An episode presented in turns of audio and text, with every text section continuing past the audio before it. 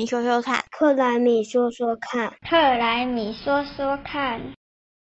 Hello， 大家好，欢迎来到克莱米说说看，我是薇薇，我是瓶子，我是气候妈妈。我们聊了这么多集啊，我们一直都在说气候变迁对环境的影响，讲到了减缓，讲到了调适。减缓很好懂啊，就是大家熟知的节能减碳，随手关灯，随手拔插头，使用大众运输工具，就可以减少温室气体的排放。那么调适呢，这个词好老口哦，之前说过调适就是去调整现有的做法，适应气候变迁的未来。但这个跟防灾又有什么差异呢？防灾不也是去做调整和适应吗？调适这个名词，我记得第一次听到大概是2009年莫拉克风灾之后吧。那个时候有在讨论说，莫拉克风灾超过过去的防灾标准，所以除了检讨防灾标准之外，政府也正视了气候变迁的问题，去探讨这些不是过去经验可以因应的灾害。那我自己怎么区分防灾和调适这两个名词呢？就是我有一次去开会，在一个跨局处的会议上，在讨论台风过后这些路宿倾倒这个问题啊。如果公务局和环保局啊，台风来临之前强化这些树木的固定，或者先砍掉一些树木的那些树枝，就是基于防灾的处理。但是呢，如果是这些倾倒的树之后再重新种植，是改种成别的树种，可能它的根扎得比较深，比较防风的这一类型的树的话，我觉得这样就会算是调适的措施，就不是防灾了。虽然因为政府职能分工的关系啊，会对调适或防灾、减灾有很清楚的定义和分工，但是我觉得对我们一般人而言，好像根本不用去区分什么调适或防灾或减灾耶。因为对我们这些小民而言，最重要的是，不管发生什么事，我都不希望我的生命财产出现任何的损害啊。其实就像刚刚清慧所说的啊，其实不论是对小民或者是对政府单位来讲，防灾和气候变迁调适它都是相辅相成的。那如果真的要来做说明的话，我们可以简单用时间轴来说明。防灾它是基于过去的经验来预估未来可能的灾害规模，进行各种因应作为。比如我们现在看到的河川堤防，它就是因为过去这个地方很容易淹水，那为了避免淹水而盖的。那气候变迁调适呢，就是基于气候变迁的未来，各种灾害可能都超出我们过去的历史经验，所以需要去进行调整和改变。像经济部水利署啊，它过去就花了10年，用了很多的时间和经费，重新去评估中央管河川的堤防高度够不够，不够的要不要加高，还是要使用其他的辅助措施等等。这就是调适的作为。所以其实防灾和调适是相辅相成的，也并非可以一笔划开。像台湾的国家气候变迁调适行动计划里面就有一个领域就是灾害哦，探讨气候变迁下加剧的各种灾害，还有复合型灾害，然后来预先做好准备。除了阻止灾害发生的这种调适啊，也有顺应气候变迁的调适。我之前有去参访荷兰他们的漂浮屋，他听到漂浮屋就觉得很特别嘛，它其实就是船的概念，船屋我们大家都有看过啊。那它是现代版升级的船屋，它里面呢就像我们一般住的房子一样，然后也可以供应瓦斯、水电都没有问题。它在横向的部分啊，大家固定住相对位置，但是它有保留垂直方向，可以让房子浮起来和下降的缓冲空间。它没有像我们地震这样子，地基会毁掉，它是像船，它有个锚这样子固定的方式，那你可以高高低低。那不仅是居住的社区可以做成漂浮的，包括展览馆、办公室，甚至我还有看到他们的漂浮花园可以在上面种植。对，还有漂浮森林，这很妙然后它还可以用看是要用雨水还是用那个下面的水，总之它就是有办法养那些植物。那我听过一个很有趣的调适策略啊，就是在容易淹水的地方啊，那原本当地的居民是养鸡为主的，可是淹水淹到大家都受不了，因为鸡不会游泳，灾情惨重，后来他们就改成养鸭，来减少这种淹水造成的他们蓄养这些家禽的损失。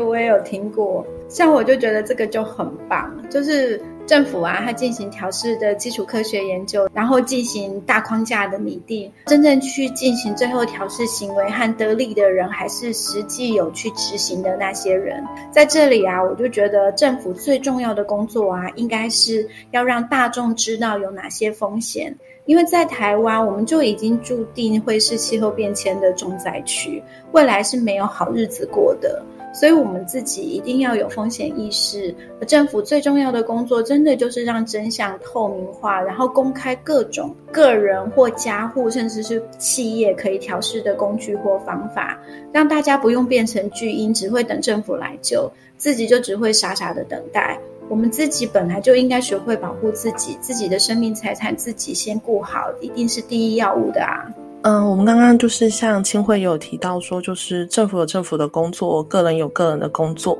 那这一些评估，就是气候变迁调适的评估，又是怎么来的呢？其实这些未来的评估啊，它就可以回到像我们之前讨论过的 IPCC AR6 咯。我们为了能够了解未来气候变迁的状况，那科学家们设定了很多的假设，运用模式来模拟未来温度和雨量的变化。目前使用的是叫共享社会经济路径，它是结合了气候变迁研究界多个研究社群的成果，那成为是由社会经济情境和气候情境共同交织而成的一个新的情境的框架。这个可以让研究界啊，然后为了气候政策制定者进行更有效的评估。政策制定者呢，只能够依就这个去评估相关政策和措施是否足够，共同来因应气候变迁。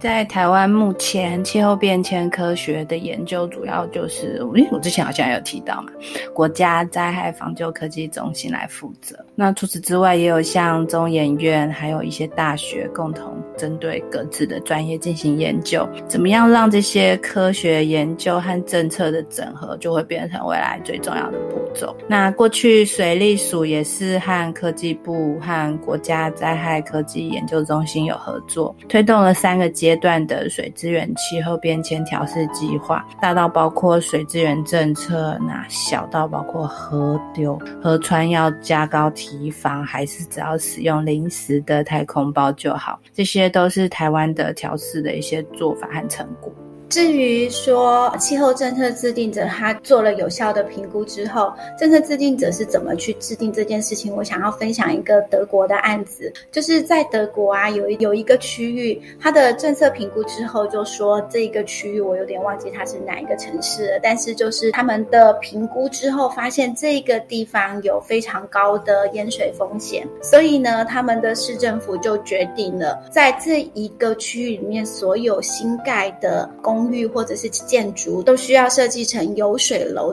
它设计的理念其实就像高脚屋，但是它是让集合公寓的1楼平常是半开放型的公共停车场，它在暴雨或洪水的时候，它就会变成洪水可以在里面游走，然后临时滞洪的空间。当然这个时候车子就要开到别的高处去避难。那这种设计的目的啊，其实就是要认清现实淹水是不可避免的，但是透过政府政策的力量，然后让大家不要把重要的居家的楼层设在1楼，而是利用建筑法规的方式，让所有的家户的出入口都是在2楼。那这样下大雨或洪水来的时候，小心脏就不用这么煎熬了。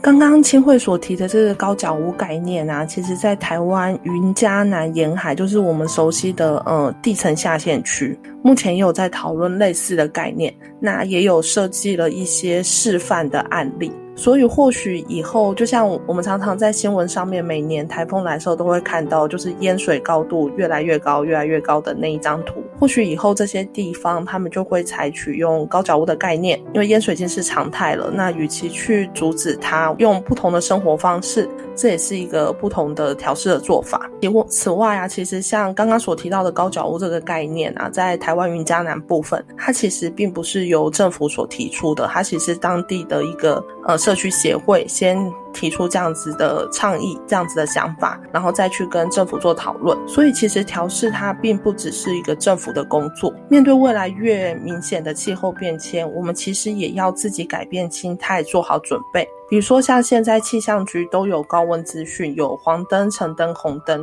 我们可以关注这些资讯，在高温的时候避免去户外，多补充水分，做好防晒措施等等，这些其实就是很简单的自身调试，看起来没有什么，但是健康调试也是气候变迁中重要的一环，至少我们要顾好自己，对吧？清慧和瓶子这个部分是怎么看的呢？我自己蛮重视的，刚刚说到的高温调试，其实有一部分是因为有紫外线预报啦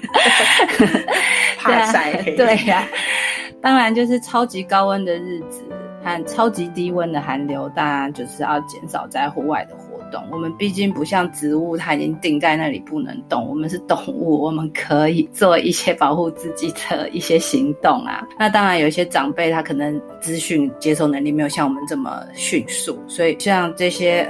超寒流这种超冷的天气的时候，我们也是要注意一下长辈的状况。那台湾大部分的时间其实都比较热，所以我们的防寒的措施相对也比较少，所以大家有没有感觉每次一有寒流，那种超低温寒流、强大暴寒流的这种冷天的时候，那个暖气啊、